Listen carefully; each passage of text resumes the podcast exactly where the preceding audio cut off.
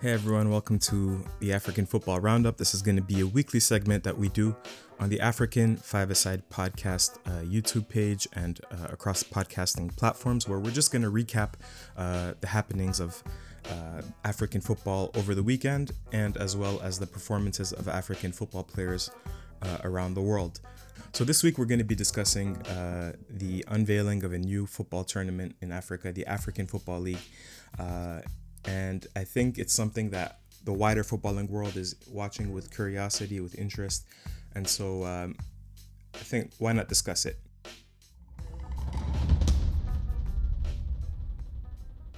So, for those that don't know, the African Football League was initially announced as the African Super League. Uh, it was an idea of Gianni Infantino's, that, and he announced it on TP Mazembe's 80th birthday.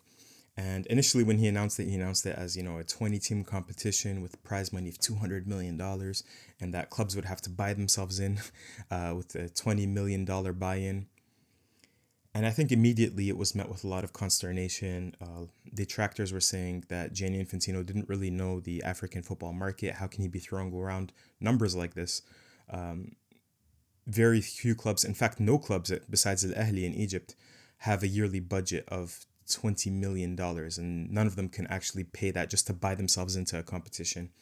Um, and so it was very it was unilaterally announced. The stakeholders were not really consulted. Um, and as a result people were very very standoffish about it at the beginning.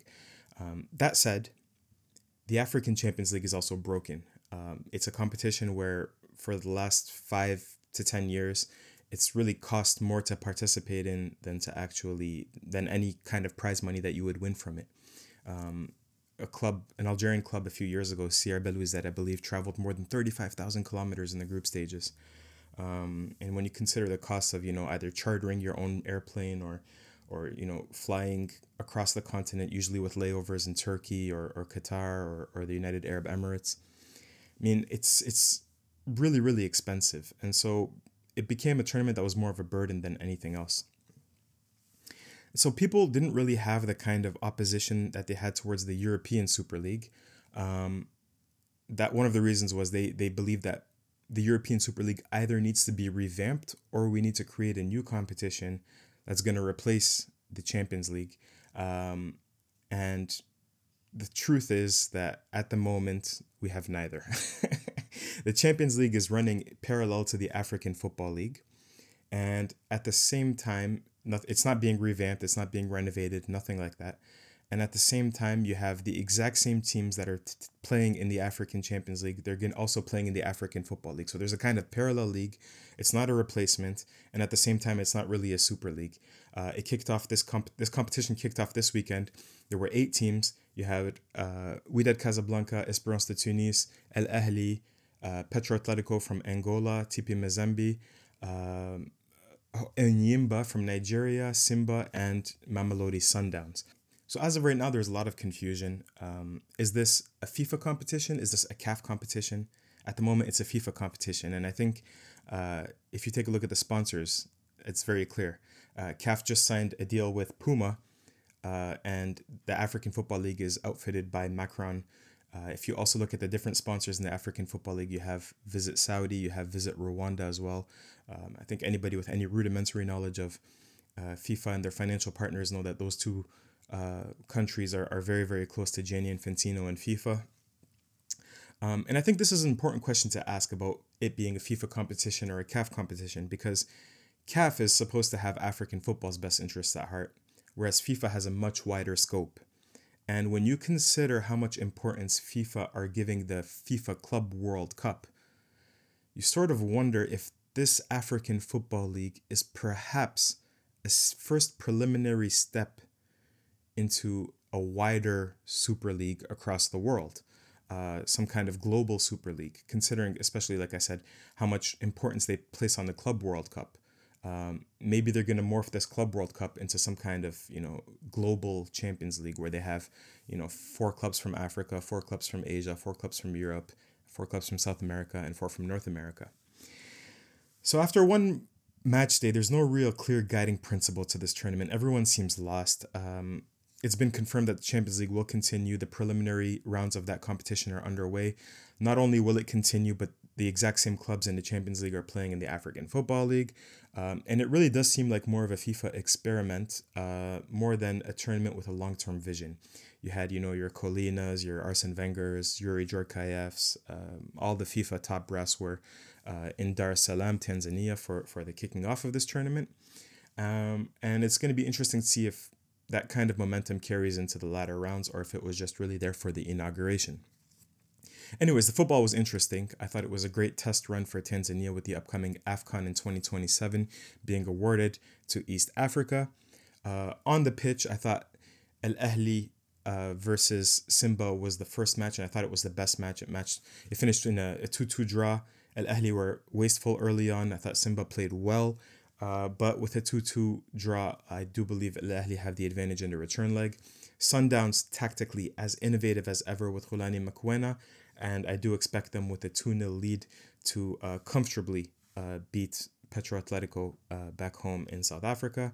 Wydad also very comfortable versus Enyimba, who. Uh, here's another question. What are Enyimba doing in the African Football League? Not only are they not even the, the top African, West African team, they're not even the top Nigerian team, according to the most recent CAF rankings.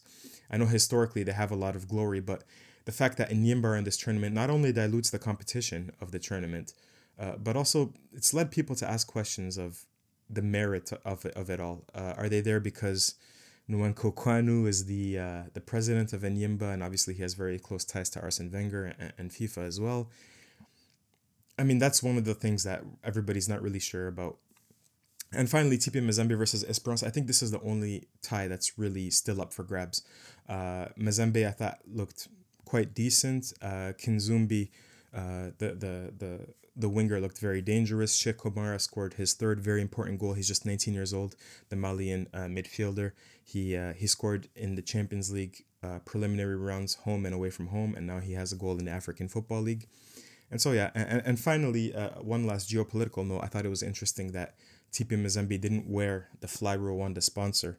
Um, and for those that don't know, the DRC and Rwanda have had uh, very contentious political relationship over the last five to 10 years because of what's happening on the DRC's eastern border, where uh, Rwanda are accused of uh, financing and supporting these M23 rebels, uh, which have been uh, sort of attacking the eastern border, according to the Congolese government so we'll see. We'll see how this this competition sort of continues to unfold. Was it just a, a, a very important kickoff inauguration, uh, and now FIFA is just not going to care anymore? Uh, is each step of the competition going to be widely celebrated? Um, I think as African football observers, we're all just wondering: Is this going to replace the Champions League? If it is, in what way? Is it going to be under the umbrella of FIFA or CAF? Number one. Number two, I don't think people in Africa are opposed to having a sort of quarter final tournament as as as this football league is. Uh, the the real expensive parts of the CAF Champions League is really the preliminary rounds and the group stages. But if we could have, for example, some kind of tournament in one city, in one venue, starting from the quarterfinals, and we can, as journalists, sort of all flock to that turn to that city and we'll stay there for you know 10 to 14 days and we'll play the matches there and it'll be like a big festival kind of like we do for the afcon. I think that could be something that not only saves clubs money but it could also add a lot of marketing value to the tournament as well. So uh, at the moment it's all very up in the air. We're a little bit confused but i do think that uh, overall the African Football League is a positive development for African football because it's bringing in revenue, it's bringing in more eyes, but at the same time, it does lack a very clear long term vision leave you with this conversation I had with Bassil Mikdadi on how uh, things have changed for Palestinian footballers since October 7th, but at the same time, they haven't really changed at all. Thanks, and uh, I'll see you next week. Hey, Bassel, we're just going to start off with a very simple question. Uh, what is the appetite for football right now in Palestine? Yeah, it's a it's a good question. I think you know, when you are confronted with something as serious as a as a war and the uh, the death of thousands, you um you automatically get a, uh, hard reset of your priorities. So I do think that for um, the people who are living through the war, perhaps there isn't a um, a sort of focus on on football. I think for the wider Palestinian community, you know, football is so inter uh, intertwined in our daily lives that it's hard to take the focus completely off.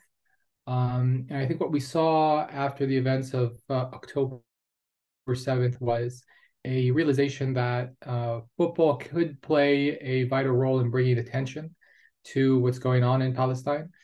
And we saw, I think, sort of a maybe a knee jerk reaction from some of the European bodies uh, uh, in, uh, in, football. And uh, a counter reaction to, to that to make sure that uh, the wider world understood what's going on, understood the um, humanitarian crisis in Gaza, and we saw a slew of footballers uh, come out and lend their and lend their voices to um, to the Palestinians and their struggle. Yeah, I think I've, I've been heartened by the the reaction of the football world as a whole. Now, I think when we say that, we have to be honest with ourselves and say that you know European football dominates so much of the discourse, dominates so much of the coverage, dominates so much of the um, of the public space that if you know a European body or if a European club or if a European league says something, it resonates more just because of their their reach. I think if you take a step back and you look at the global reaction, you see one of uh, solidarity with the Palestinians uh, across the world on all the continents. I mean, I've seen uh, banners and tifos expressing solidarity with the Palestinians in South America, in Africa, in Far East Asia. Uh, this is not just a um, uh, an issue that resonates with people of the same ethnicity, uh, Arabs, or people more or less of the same religion, Muslims. It's something that I think has uh, spilled over, and you are seeing solidarity being expressed uh, by even fans of European clubs. I think a great example is what happened in La Liga over this weekend. You know, the first uh, the first game this match day was Osasuna against Granada uh, in El Sadar, and uh, La Liga had expressly prohibited uh, the display of Palestinian flags. The fans did not listen, and we saw that repeated in Real Sociedad's game, in Sevilla's game against Real Madrid. Uh, even in the Premier League, we saw Palestinian flags at Anfield, a banner that says, "For God's sake, save Gaza."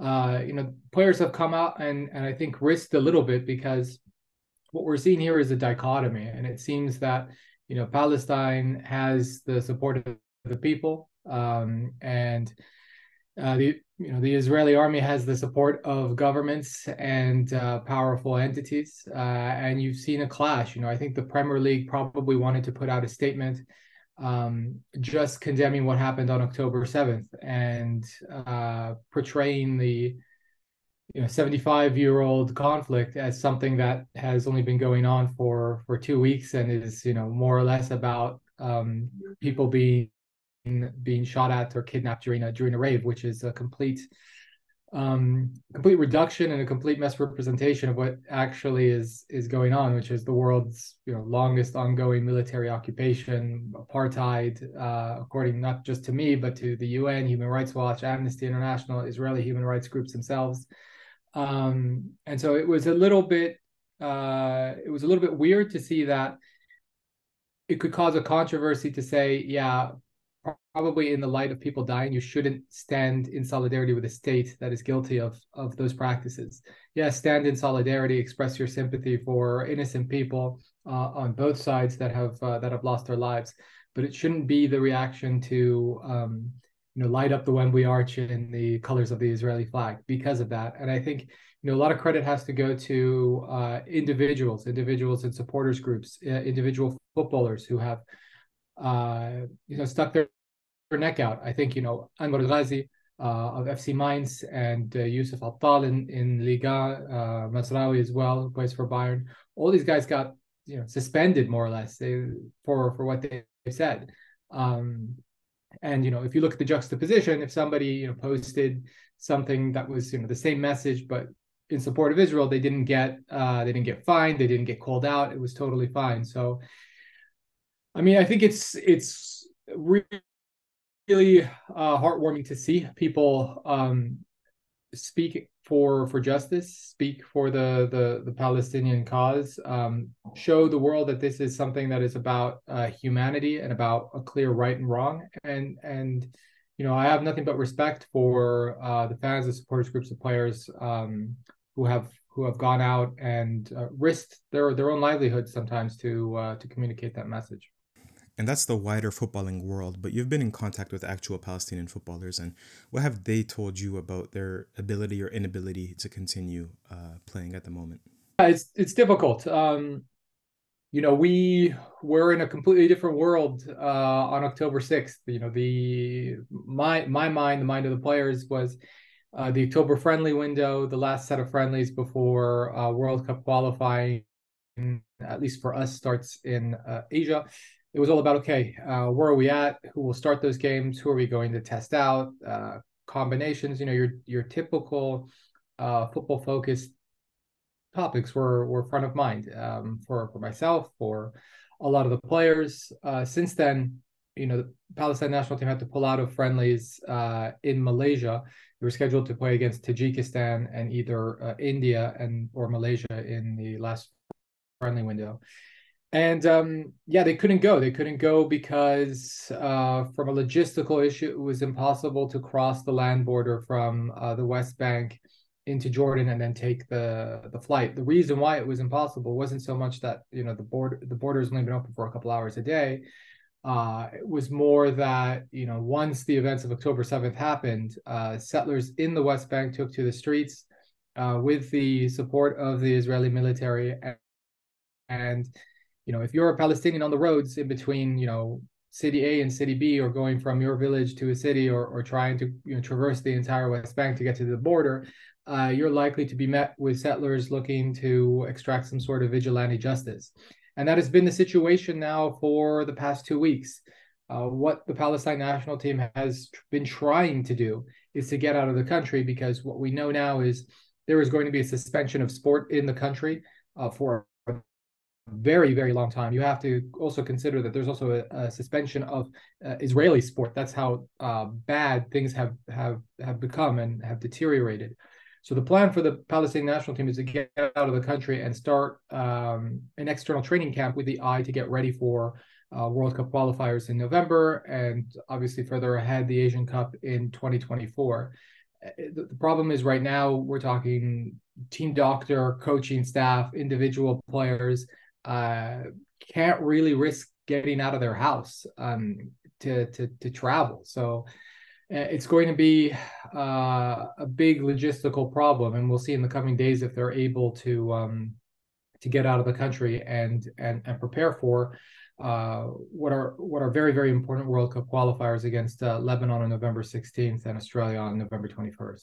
And, and we spoke a few months ago, and you told me that this was a promising generation of players. Does that does that exacerbate matters just even a little bit more? Yeah, definitely. Um, look, like I said, I think this was uh, the I wouldn't say the last chance, but this is a generation that really came onto the radar after Palestine made their breakthrough, which was qualifying for their first Asian Cup finals in 2015.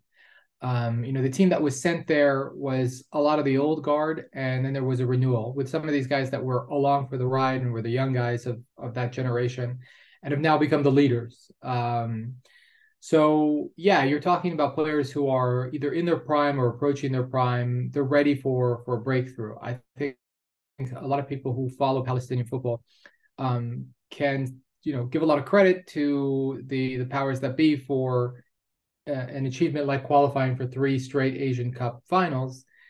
But at the same time, when they're looking for you know a signature match or a signature achievement, you know usually it's did you get to the third round of World Cup qualifying? So were you ipso facto one of the best twelve teams in in Asia? No, that didn't happen. Uh, did you get out of your group at the uh, at the Asian Cup? No, that didn't happen. Maybe a little bit unlucky with uh, with the draw in both the 2015 and 2019 Asian Cups. Um, so it seemed like this was this was the time, and obviously the the draw, I think was an okay draw. Could have been maybe a little bit easier. Could have been a little bit tougher, but there was definitely a feeling uh, before all of this happened that yeah, we are uh, comfortably better than Lebanon. Uh, we're in a better spot than Lebanon right now. We should be able to uh, play this away game, get at least a get at least a point, and then see what happens when Australia comes to Palestine. Right? We know that Australia aren't good travelers. Um, they've particularly struggled away to to to Jordan, so um, playing in Palestine would be all that much more harder on an artificial pitch and a stadium that is very uh, you know cramped and closely packed so there was a lot of excitement for that and obviously when you see something like this um, kind of cutting you at the knees and potentially destroying your dreams of doing something at the next asian cup or making a run at uh, qualifying for a 48 uh, team world cup it's, it's very frustrating for the fans and the players and on the African continent, we're very used to national teams not being able to play at home for several different reasons, whether they be security or, or lack of infrastructure. Can you just quantify how much of a disadvantage that is for Palestinian national team in the Asian context? It's a huge disadvantage. I mean, you know, home field advantage is everything in international football. And yeah, it probably means a little bit more in a place like Asia or Africa where you have uh, an established set of big teams, but you can sort of e- equal the playing field if they come to your house and they have to play on a not so perfect pitch and they have to play with a hostile crowd. It's a great equalizer. Um, you know, it, it's important, I think, for the listeners to know that Palestine has never lost a match on Palestinian soil on FIFA Day. So any friendly, any competitive match played in Palestine They've either won or drawn, and that included, you know, uh, matches against teams uh, stronger than them by all accounts. Uh, you know, the UAE Golden Generation came to Palestine; they only managed to draw. Saudi Arabia came to Palestine. Uh, Palestine really should have won that match. Uh, it ended in a in a zero zero draw. That team went on to uh, qualify for the World Cup. Uzbekistan in the last World Cup qualifying came, came to Palestine. They lost. So you know there is this uh, fortress mentality of like oh yeah if someone's going to come to palestine they're not coming out of here with a with a win. So it is a huge advantage. I think what has happened with palestinian football and and the footballers that represent the palestinian national team is that they've become very resilient in uh, being able to play without the home field advantage. So i would say palestine are, are better travelers than uh, a lot of teams that are in and around their level because they've just done it so much i mean this is a team that hasn't played in Palestine for the last four years. The last match was that that zero zero draw I mentioned against Saudi Arabia in, in qualifying for the Qatar World Cup. Uh, they, they, didn't play because you know, there was COVID, the logistical issues. Uh, there was supposed to be a return after four years to to their home ground in Jerusalem. That's that's not going to happen now. Um, so it is a it is a disadvantage. At the same time, I do think these players are uh, a little bit more conditioned to playing on neutral territory, and I think they're they're relatively good travelers. Um, and, and, that doesn't really get talked about. That you know they can go on the road and play and play well and get results. Uh, you have to keep in mind that for this last um, for this last Asian Cup, they reduced qualifying from six matches, so a home and away between uh, three teams in a four-team group, to uh, just three matches in a centralized location and they picked i don't know why but the asian football confederation decided we're going to have palestine's group hosted in mongolia uh, by mongolia on a horrible pitch like probably the worst pitch i've seen in all my time covering football. I mean really really bad. Artificial pitch completely torn up. I mean there are pitches uh, that i play on every weekend that are, better than that pitch that they played in mongolia. And, and you know palestine they, they did well. They they went to hostile territory. They won their first match uh, 1-0 against Mongolia. Uh, and then they faced Yemen and and Philippines, two teams that were at the last Asian Cup in 2019 and beat them 5-0 and 4-0 on that horrendous pitch. So I think uh, if Palestine has to do this, as long as nothing gets in the way of them having some sort of legitimate training and preparation time, I think they'll be okay no matter where they um, end up playing their, their match matches, but obviously it would be so much better for them to, to host the match in Jerusalem.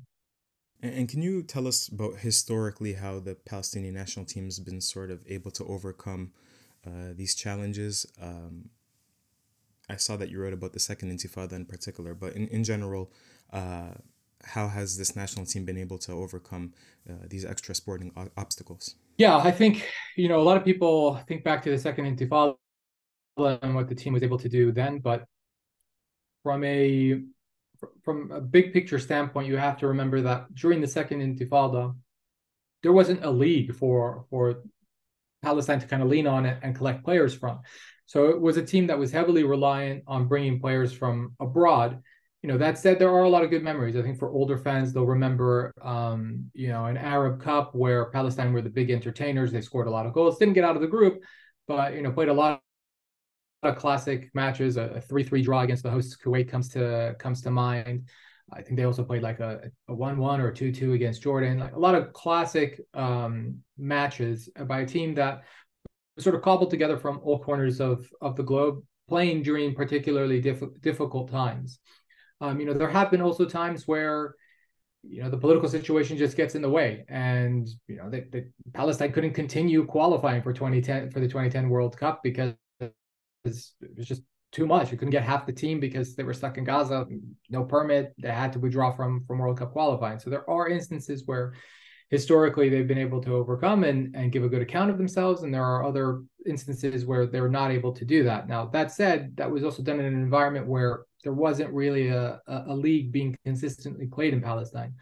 You know, fast forward 20 years now, you do have a league that's been consistently played that, you know, it's not the greatest league in the world, but if you look at like the players in the national team, a lot of them are products of that league. Um, you know, the captain Musab al is a product of that league. The vice captain, Tamer Seyam, who plays in Thailand right now, is a product of that league. Rami Hamadeh, who is, for my money, a, a, top five Asian goalkeeper, is a product of, of that league. So for all its shortcomings, it is developing players, and there are young players that are coming through the pipeline. Um, I think a, a good example, uh, more more recent history of what this team is able to overcome in difficult circumstances is what they did um, in 2021. So after you know COVID stopped international football in 2020, Palestine resumed play in 2021 in, in June. They had three games, which was basically, uh, I think, for me and a lot of fans, a, a litmus test on what to expect from this team going forward because they had crashed and burned in World Cup qualifying after uh, securing a famous win against Uzbekistan. They lost to Yemen, they lost to Singapore, it, it, and that just destroyed their chances of, of getting to round three of, of World Cup qualifying.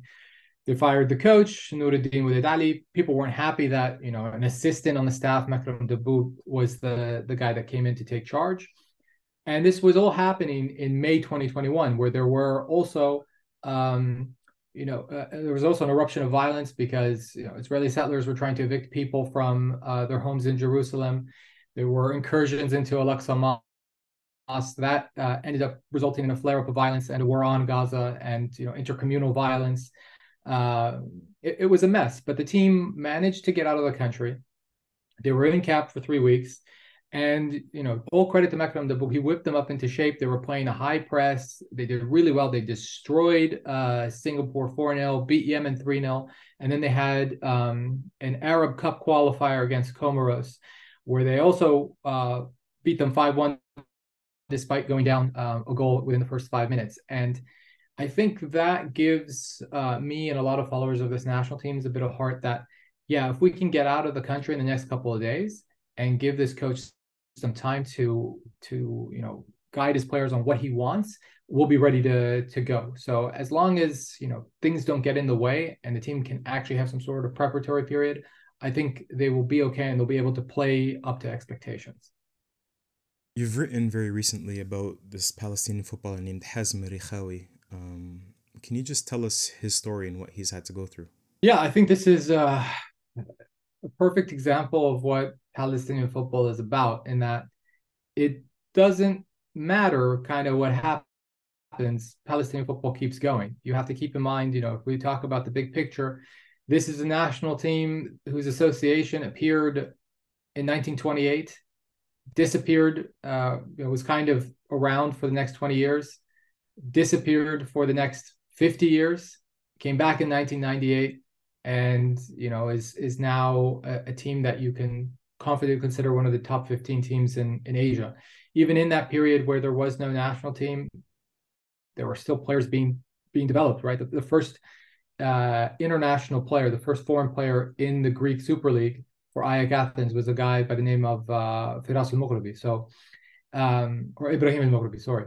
Um, you know that just goes to show that there there was talent, uh, and Palestinians are able to achieve in spite of the um, of the hardships that are in their way. Uh, to get back to the story of Hazem Richawi, Hazem Richawi is a guy who's been playing football for the past two decades professionally. Uh, he's from Gaza. He's from uh, the southern city of Rafah near the Egyptian border. And uh, during the uh, war on Gaza that was termed Operation uh, Iron Lead, he was studying at his technical college in Gaza City. And he got onto a, a little minibus, him and nine of his um, uh, classmates, to go back to Rafah. And during their journey, his bus was struck by a missile from an Israeli F 16 um, everybody on that bus died, um, including what they thought Hazem Richawi as well. They also thought he was he was dead. His body arrived at the hospital. He was all burnt up, full of shrapnel. Um, so they wrapped him up and they put him in the uh, the the fridge in the morgue. Uh, five hours later, uh, a woman comes to identify her the body of her dead son, and she realizes that uh, hand is moving. Um, and they come to the realization that this man is alive.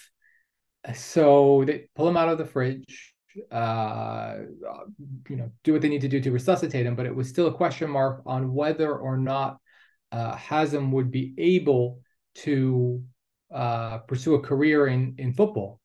And lo and behold, a couple of years after that, I think two or three years later, he moves from Gaza to the West Bank, which is traditionally the, the first step you make uh, in your career as a footballer to at least earn a little bit more money.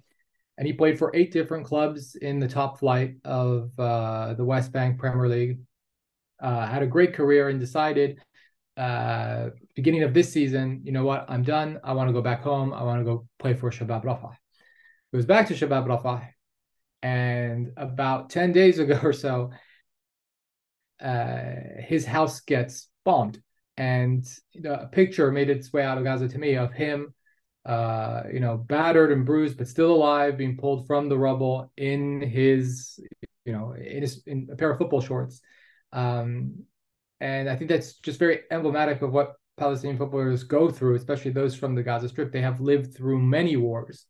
Uh, and despite you know wars, despite losing family, despite maybe having their houses destroyed, uh, they keep going. Um, you know, Hazem has represented Palestine at youth level. He, ne- he, never got a senior national team cap, but you know there are many footballers like him uh, who are either in the strip or out of the strip watching the events uh, unfold, who will you know go back and, and do their job and uh, and play football and keep going despite uh, all the horrible things that are that are going on. Where can people follow you and, and the rest of your work, which is obviously even more important at the moment than than it always has been. Yeah, of course. You can uh, follow my work at footballpalestine.com. Uh, if you want all my articles to go directly to your inbox, you can subscribe to my Substack. There's a free and paid version of that, uh, which is the same website, it's footballpalestine.substack.com. Uh, I'm not very active on all social media. Uh, Twitter, I guess X is what it's being called these days. Um, my handle is at futbolpalestine uh, football as in the Spanish spelling because uh, it was too long to to fit into one handle. Um, so yeah, you can find me there and uh, be happy to to accept all the new followers and and educate them about the wonderful world of Palestinian football.